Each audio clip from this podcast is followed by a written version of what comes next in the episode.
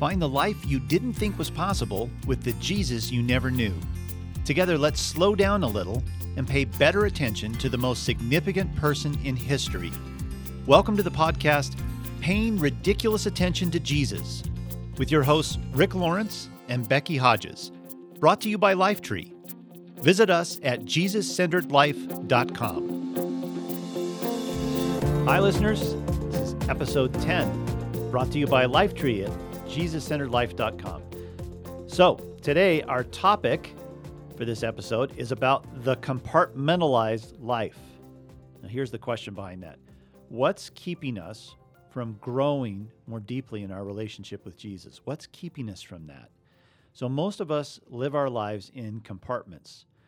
We have like our work compartment and our home compartment and the compartment for whatever that third place is. Like Starbucks is a lot of people's third place, but it could be your CrossFit gym or other places are your third place besides your home and your work.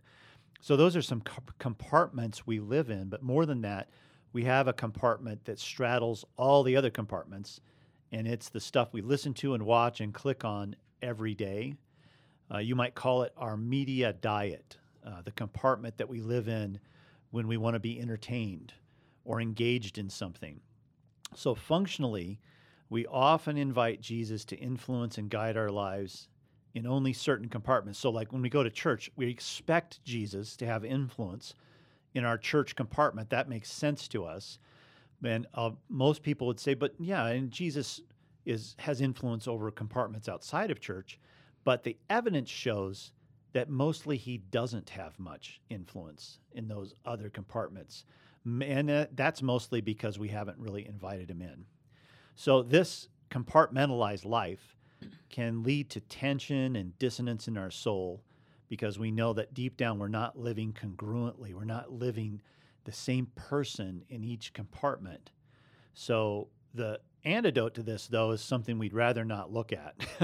So we'd rather not think about what we'd have to do to be more congruent. So that's what Becky and I are going to explore today. What does it mean to live a decompartmentalized life, a more congruent life? So if you're a new listener, my name is Rick Lawrence. I'm author of The Jesus-Centered Life and editor of the Jesus-Centered Bible, among other things I do. And I'm here with my co-host and friend, the Becky Nader. I am now being called the Becky Nader by other people. Yeah, I started a movement. I get emails. Hey, Becky Nader. Yeah, people wouldn't be doing that if they didn't resonate with its deep truth. That's what I'm saying. So Becky Nader and I today are going to talk about this. So, and we want to start off with a survey that I actually gave to teenagers this summer, 20,000 Christian teenagers this summer. Every summer I give them this long survey to fill out. They're all participants in our summer work camp program, which is the leading summer work camp program in the world. It's really amazingly done, and just as a little plug for it, I helped design the evening and morning programs for this, and they're all Jesus-centered, and they're all experiential and interactive, and people love our group work camps. So we'll put a link on this page back to group work camps if you have teenagers that you think might like to get involved in this, or if you have college-age students who might want to be a leader at one of these camps. We'll put a link on there for you. So we give out this massive survey every summer. I think it's the largest survey of Christian teenagers in the world every year. Wow, that's impressive. So this year, I asked them a bunch of questions that I wanted them to answer. Is this statement always true, sometimes true, or never true? And these were all statements that are sort of out there in the ether, in the wider culture, and in the Christian culture. So again, I'm going to tell you a statement here, and I'm just to remind you, I'm asking them to respond as if with their vote as to whether this is always true, sometimes true, or never true. So here's the statement. The stuff I watch, TV, movies, and online, does not have an impact on my relationship with Jesus. So that's the statement I'm asking them to react to. And only 1 out of 10 kids disagreed with that statement, meaning only 1 out of 10 students said, yes, the stuff I watch and listen to and click on actually does have an impact on my relationship with Jesus. 9 out of 10 students said, either not really or absolutely not. Those other compartments don't spill into my compartment of Jesus at all. And I don't really want him spilling into my other compartments. He needs to stay in his compartment, in his church compartment. So 9 out of 10 young people are basically in that place. And we know from our research that young people, despite what we think, actually very closely reflect their parents' own attitudes about things relative to their faith. So we know that it's not just students saying this. If we were to poll adults in the same way, we would get similar statistics. 9 out of 10 don't really functionally believe that Jesus has much to do with the other compartments, especially the entertainment compartment of their life. The two different compartments don't influence each other. So that's not really surprising. One, I've read some stuff about the new Gen Z generation, and I think you said that they were being called the screener generation. Yep. But one thing I really like about them, other than the fact that they celebrate nerds, so I feel like I finally have a generation that's going to like me.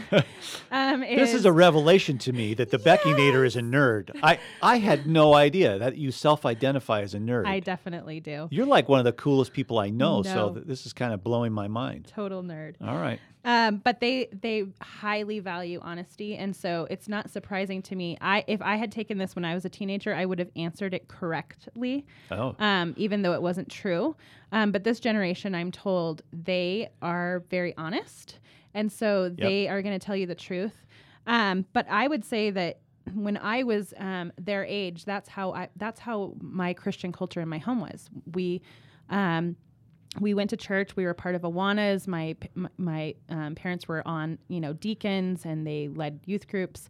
But it was the Bibles. They were all in those fancy carriers. They got dropped in the basket by the door when we came home. You mean those cloth carriers with handles? Yeah, the little handles, and they had pockets, and we all had different designs. And they had flowers on them and stuff like that. Or the guys had swords. Yeah, the guys had, the leather manly ones. Yeah. But we were a house of mostly females, so there was a lot of pink and purple.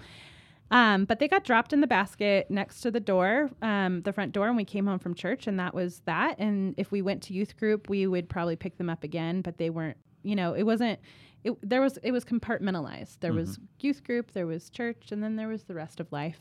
And would you say, so you're implied in this is that this is what it was like then, I live a less compartmentalized life now, or do you still see yourself sort of gravitationally pulled back into that kind of mindset? I definitely see myself gravitationally pulled back into that mindset. And I think especially it's different now that I work for a Christian company, but there was about 5 or 6 years that I worked out in the, in the secular world, and it's a lot harder. So if you're in that situation, probably most of you are, that's harder. If your spouse isn't a Christian or doesn't have the same value of that term as you, or you live it differently, that can be hard too. And so I think that there's definitely, when you talk, Rick, about having this totally decompartmentalized faith, I'm like, I want that so bad, but it's not easy. It's something you have to work towards. Yeah, and you and regular listeners will know that we're not about, even when you say that, we're not about summoning up greater levels of discipline and willpower to get there. That never worked for me. Mm-hmm. In fact, my epiphany in my own Jesus-centered life was directly about this. That I had a guy write in my high school yearbook, "You're the hardest trier I've ever known." Mm-hmm. It was the one honest statement in my entire yearbook that somebody wrote to me, and at the time I took great pride in it. As I got older, I saw more and more the fallacy behind that statement, that if life is about trying harder, we're headed for a cliff because we just can't try any harder than we already are. And if that's the path, trying harder, then ultimately what we're saying is my willpower is directly correlates to my own maturity in Christ, and there's a fallacy embedded in there. So my epiphany was, this is not about trying harder to get better. It's not about working harder, being more disciplined. It's about a greater degree of abandonment to Jesus because of organic means, just because I'm captured by him. And as I'm captured by him, I become more attached to him. And as I become more attached to him, fruit happens. Jesus is laying it out this bluntly. This is what will happen if you become more attached to me. And the way you become more attached to me is not by working harder at it. It's by seeing my heart more clearly, because then you'll be captured by my heart. So when we think about this compartmentalization and how do we get there and how do we get to a decompartmentalized life, Jesus has tremendous compassion on us relative to the compartments we're trying to live in. He understands that if we're not living congruently, the same person in each of these compartments, and awake and alive to the influences that are coming at us and that we're eating on, then we're going to live in dissonance and tension, and he has compassion for us. In fact, what he's really trying to get at relative to our compartments is that you don't have just a physical diet, you have a soul diet as well. You're eating things that are affecting your physical body, and you're also taking in things that are affecting your soul's health. So here's a blast of truth from Matthew 23. If it's a blast of truth, you can have a pretty good guess that he's talking to religious leaders, and he's blasting. But here's what he says in Matthew 23. "What sorrow awaits you, teachers of religious law, and you Pharisees, you hypocrites, for you are so careful to clean the outside of the cup and the dish. But inside you're filthy, full of greed and self-indulgence. You blind Pharisee, first wash the inside of this cup and the dish, and then the outside will become clean too." Whoa. Yeah. So he's really, he's talking about our interior life and our exterior life. And he starts off, I think it's important to remember that he starts off by saying, "What sorrow awaits you?" Mm-hmm. So here's the compassion of Jesus. He's about to blast him, but where's it coming from? He feels for the sorrow that awaits them, because they have paid attention to the outside, their facade, but they have neglected and even demeaned and compartmentalized their interior life. And he's saying that's going to lead to sorrow for you. And if you missed last week's episode, we talk specifically about times when Jesus was pretty stern like this, specifically often with religious leaders and his followers for the most part. So you might want to go back and listen to that one. Yeah. So if we think about this in terms of Jesus's compassion for us, and he sees the sorrow that awaits us if we live incongruently, if we make believe that the things that we're taking into our soul don't really matter inside, sorrow awaits us, is what Jesus is saying. And so what is his standard? Well, he here's another, it's not really a blast, it's kind of a strange story he tells in Luke chapter 7, but I think embedded in this little story, he's laying it out for us. So here's what he says. He's speaking to the religious leaders and Pharisees, but his disciples are around him. Other people are milling around. They are hearing him say this as well. But he's directing these comments to the religious leaders, and he says, "To what can I compare the people of this generation?" Jesus asked. "How can I describe them? Well, they're like children playing a game in the public square. They complained to their friends, 'Well, we played wedding songs, and you didn't dance. And so we played funeral songs, and you didn't weep.' For John the Baptist didn't spend his time eating bread or drinking wine, and you say, 'He's possessed by a demon.' The Son of Man himself, on the other hand, feasts and drinks." Jesus is saying, I feast and drink. Unlike John the Baptist, I do go to feasts. I eat and drink. "And you say he's a glutton and a drunkard and a friend of tax collectors and other sinners. But wisdom is shown to be right by the lives of those who follow it." So he's saying, you'll know the fruit of how somebody lives. You'll know the wisdom of how somebody lives by the fruit of their life. Is the fruit of their life life-giving, powerful, impactful, a force for good in the world, or is it the other? And he's saying whether what you're taking into yourself on the surface isn't the primary issue. It's how that stuff impacts you as it goes into yourself. So let's make a comparison to our physical diet and talk about that a little bit. So does Jesus care what we put into our body, our physical body? Well, I think most people would agree today that obesity is not Jesus's preferred option for our physical body. We're a physical body, a soul body, a spirit. All three matter, and if we separate them out, were like the Gnostics who believed that only spiritual things mattered and the physical body was evil. And so you needed to compartmentalize the two. That was branded a heresy. It's not true. We're integrated people. So does Jesus care about what we put in our bodies? Yes. Does he care about what we put in our souls? Yes, he does.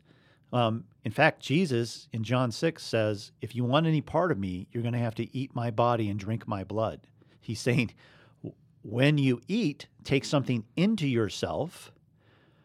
He's not really saying, eat my body and drink my blood. He's speaking metaphorically here. So he is speaking about the soul. When you are eating something that goes into your soul, I want it to be me.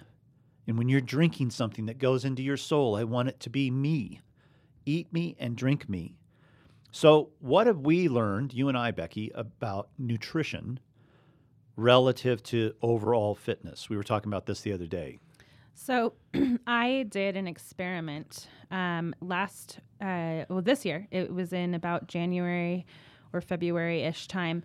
I decided to give up all diet challenges, which I had been plaguing my life for many, many years, unfinished most of them.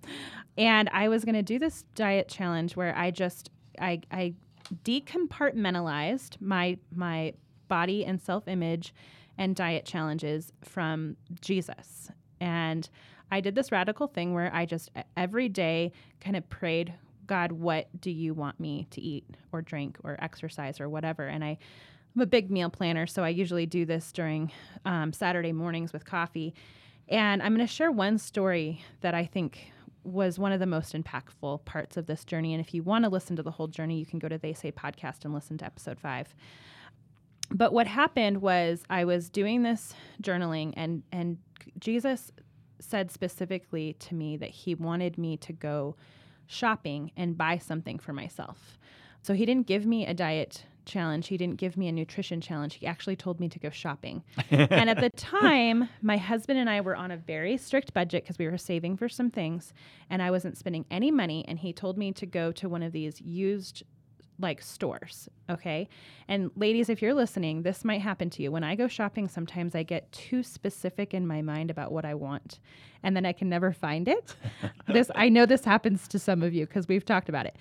And so on the way, I was thinking about this specific shirt that my sister has that I think she looks beautiful in.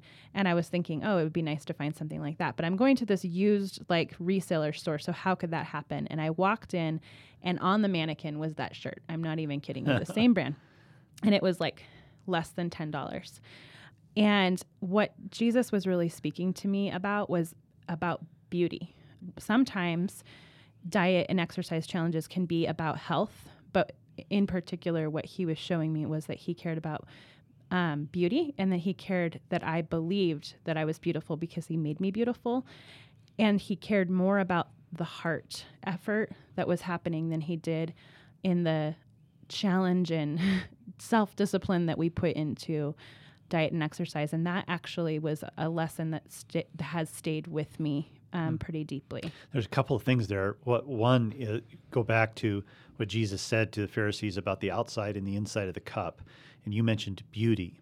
So Jesus, he acknowledges physical beauty. We were created to acknowledge physical beauty in our life. But he also says, but inside the cup is what really matters. The beauty that's inside the cup matters more. Pay attention to that. So that's one thing that strikes me, that in our diet plans, whether it's physical nutrition or soul nutrition, the target we're aiming for is beauty always. Is it beautiful? It's a strange word to use about our food. Is this food beautiful? But the essence of beauty is it uplifting? Is it nourishing? Is it adding life to you or not? That's what beauty does. And so Jesus is saying beauty matters both physically and for our soul. In my own case, I lost a few years ago 45 pounds. And I tell people I kind of lost it accidentally because my health club was running a contest for 6 weeks that if you won the contest, you'd get a year membership at the health club for your whole family. And at the time, that was hugely important to me So I investigated a little bit without telling anybody. I didn't want my family to know because they'd all jump on the bandwagon, yes, Dad, do it. And I didn't want that pressure. So I found out that there was only like 40 people that joined this thing. And by the time it's over, this fitness challenge, only about 25 are left. I thought, I bet I could win this thing. So then I hesitantly told my family, I'm thinking about doing this. And of course, they said, yes, Dad, lose 45 pounds. So I did it for 6 weeks. I changed my diet and I changed how often I worked out. What I discovered through this process, I did lose in that initial 6 week time frame, I lost 27 pounds. And then I went on to lose 45. I did not win. I didn't even get in the top three. Apparently, other people had nothing to do with their day except lose weight. Work out all day. Yeah.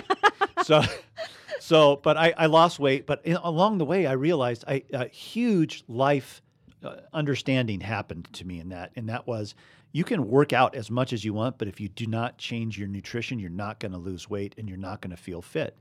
Well, I changed my diet and I took some things out of my diet and I put new things in that were really good tasting, much better food.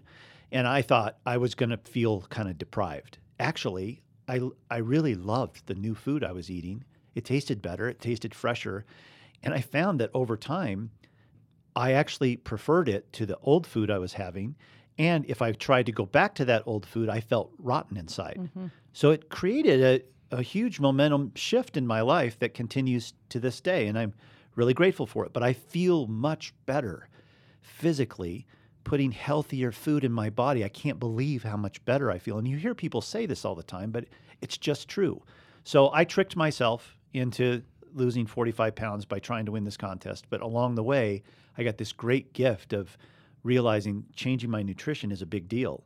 Well, let's think about that in terms of what we watch, for instance. We were talking about this the other day. Some of the most popular shows on TV today are on HBO, for instance. Or other cable channels. So The Walking Dead is super popular, and Game of Thrones is super popular. And I saw about 10 minutes the other day of this new show, Westworld. And all of these shows have a certain commonality to them. The language is vulgar because that seems more real. The sexuality is out there because that seems more real. And the violence is in your face because that seems more real. Reality is their goal, and gritty reality is their goal. And these shows have a lot of fans. Probably a lot of people that are listening to this right now love these shows because these shows also attract some of the best storytellers around. But around them, orbiting around all these great stories, are things that are really junk food for the soul, I'll say. Violence, especially violence concerning women, vulgarity. Now, it's one thing to use strong language, but to use strong language just for shock value or to show how real you are is another issue. There's vulgarity, there's sexuality, there's all of this stuff that is presented to us as real. And if we look across the ocean and we look at something that might be coming our way, in China right now, my cousin lives in China, and he said that virtual reality cafes are really, really popular. In fact, studies have shown that young people are having less sex now because they're enjoying a virtual reality experience instead of a real life experience. And for him, he's watching this culture of people leaving work, going into these virtual reality cafes and spending their whole evening there. Yeah, and it's hard to pass by an open thing of donuts for me and not want a donut. But if I ate donuts all day long, if I had no consequence for it, like if I was alone in the world, surrounded by donuts, maybe I'd eat donuts all day long, but it wouldn't take long before you'd feel rotten inside. You'd start getting sick. Right, you'd get sick, but it's not an immediate situation. You don't have an immediate reaction to having a bad diet. The consequences play out over time. It's the same is true with our soul. We don't have an immediate consequence for taking in something to our soul that is damaging to our soul or unnutritious to our soul or not beautiful. There's no immediate consequence, but over time, it begins to create an obese soul, not a fit soul. That's what Jesus is trying to help us to avoid because he sees the sorrow coming for us. Not right now, it's coming.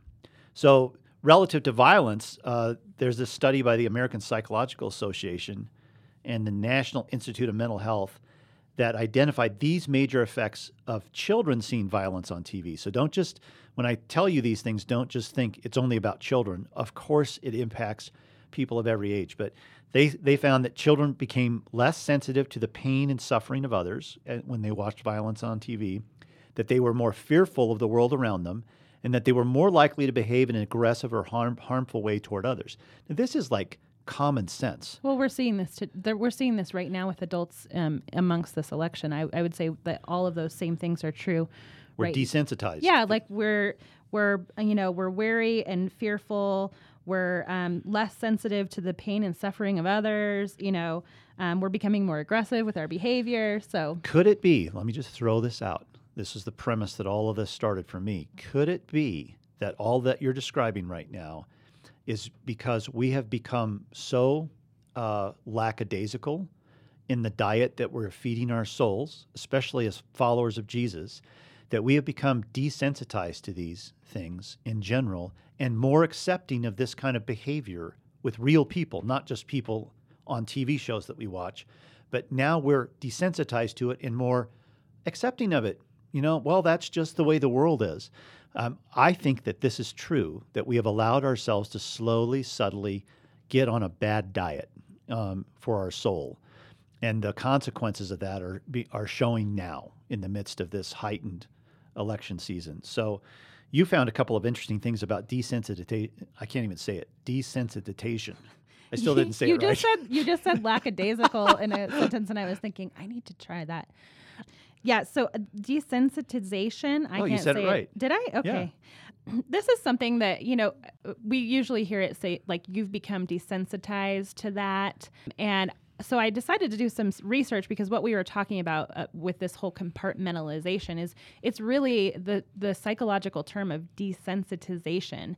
And here's the thing that was really weird to me. I was Googling it and I asked the people around me, is that word like a Christian word? Like, did I get that from being like around Christian environments? And they were like, no, that's a psychological term. But when I Google searched it, and you can do this too, for every 10 websites, only one of them was an article from any sort of journal or psychology. The rest of them were all Christian websites, which told me that Christians are more concerned about being desensitized than the rest of the world is right now. I mean, I'm making a big leap there, but... But it's the same thing I said before. When I started going back to after my 6-week period, I ate a few of the foods that I hadn't before, and I felt bad. Mm-hmm. Well, that was a motivator for me. And if what you're saying is true, we have the Spirit of Jesus living in us, and he's kind and compassionate enough to make us have dissonance inside about our soul diet, that we're concerned that we might be becoming desensitized to things. We're concerned about our diet, mm-hmm. and that's the gift of the Holy Spirit in us, to nudge us into concern about it. You found something I thought was interesting about how psychology today defines compartmentalization. So here's the definition that you found. It's an unconscious psychological defense mechanism we use to avoid cognitive dissonance or the mental discomfort and anxiety caused by a person's having conflicting values, cognitions, emotions, beliefs, etc. within themselves. It's basically saying we compartmentalize because we feel dissonance in our life between our multiple worlds. So we create compartments for them, like the church compartment, where we can leave that compartment and go into another compartment and not feel tension or dissonance about our change in behavior because, that's just for that compartment. So it's a way to reduce the dissonance. And actually, Jesus was all about introducing dissonance into our lives. He wants us to feel the tension of our incongruence in the way that we live. So let's take a quick look at a couple of stories of Jesus interacting with people, and then we'll close this one out. So the first one is about his encounter with Zacchaeus in Luke 19. And we all know this story, if you grew up in the church, from children's ministry, but it's not really a children's story. It's like Jonah isn't really a children's story, and it's told a lot of children's ministry, and neither is Zacchaeus. So Jesus enters Jericho, and he sees a man named Zacchaeus, who is the chief tax collector in the region, which means that by definition, he was the chief backstabber in the region because he was basically stealing money from his own people. So he is not a popular person. And Zacchaeus climbs up in a tree to get a look at Jesus because he was too short to see over the crowd. Jesus comes by and he looks up at Zacchaeus and calls him by name. Zacchaeus, quick, come down. I must be a guest in your home today. So Zacchaeus quickly climbs down and takes Jesus to his house. He's totally excited that Jesus is coming to his house.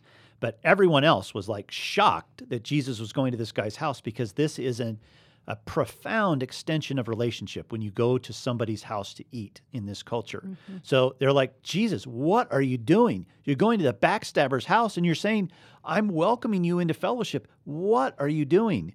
And so they complain about it. And Jesus says, salvation's come to this home today. For this man has shown himself to be a true son of Abraham. For the Son of Man came to seek and save those who are lost. He's just explaining what he's doing. Hey, I've come to seek and save those who are lost, and this guy wants to be rescued. So, of course, I'm delighted to go be with him. This is my job description.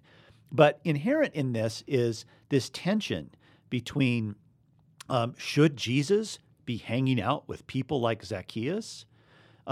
Shouldn't he stay? Shouldn't those compartments stay with solid walls? And Jesus says, there is no compartment walls. I am the same in every situation, so I'm not worried about going to Zacchaeus' house and how that will leverage me. But he's certainly not going to engage in anything sinful or backstabbing when he's with Zacchaeus. In fact, he would likely confront that when he's in that environment.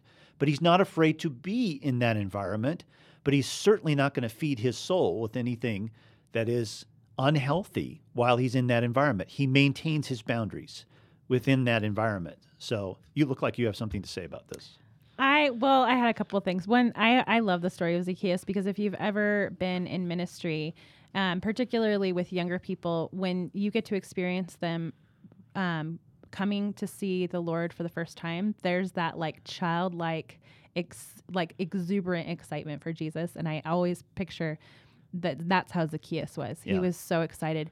The other thing is I unfortunately was totally brought to a situation when I was in ministry.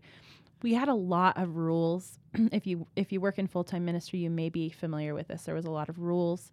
And I happened to be hanging out with my sister and some of her friends. It was St. Patrick's Day. They were at a bar and I was with them. And I like you said, I had one drink that I was sipping tiny sips on all night so that no one would ever notice that I never really actually finished a whole drink. And so that whenever they asked me if I needed a drink, I could say, oh, I have one. But someone saw me there and they accused me and berated me for being in that environment and hanging out with those people. And that was a really tough thing for me to experience because I spent like 7 days a week in some sort of church environment during that time. Huh. And I rarely got to spend time with my sister because she didn't want to go to church. And so here I was trying to hang out with her. And so unfortunately, that's what came to my mind. Well, this is the tension between what Jesus talked about when he said, live in the world, but don't be of the world. What he means is being of the world means taking something into yourself, right? This is why he says, eat my body and drink my blood, take me into you, but don't take that into you. So you can be in the environment, but don't feed your soul on it. Mm-hmm. Just as you could go to McDonald's to hang out with a friend of yours, but don't eat a double cheeseburger while you're there. Eat something else. Have a salad. I heard they're delicious. And have a salad is a great battle cry for our metaphoric life in the world of our entertainment choices. Have a salad instead. Have something tasty, enjoyable, and nutritious instead.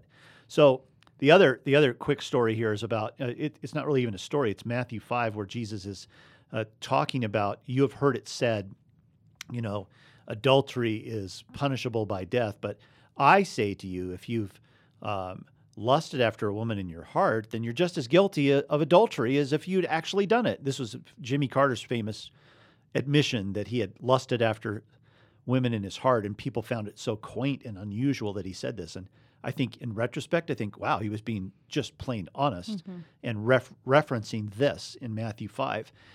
So Jesus is saying, hey, it's not just the outside, again, the outside of your cup that matters. It's what's happening interiorly that matters. I'm not even sure interiorly is a word, but I just used it. So I think it works. So the upshot here is to remember that we are practicing how to live in the kingdom of God, which is really our home culture that Jesus has come to reveal to us, because we know very little about it. Even though it's our home culture, when we're born again, we're born into the kingdom of God. But it's not a kingdom or a culture that we're used to. So he's coming to show us what that kingdom is like and invite us to live in it, to make that our home. So I think one thing that we could think about relative to our media diet and the stuff coming into our soul is it healthy? We read nutrition labels all the time and ask ourselves, is this healthy for me? I do this with films, because I have a 13-year-old and an 18-year-old at home, and we love to watch films together. And we have a hard time finding beautiful films that don't degrade our soul.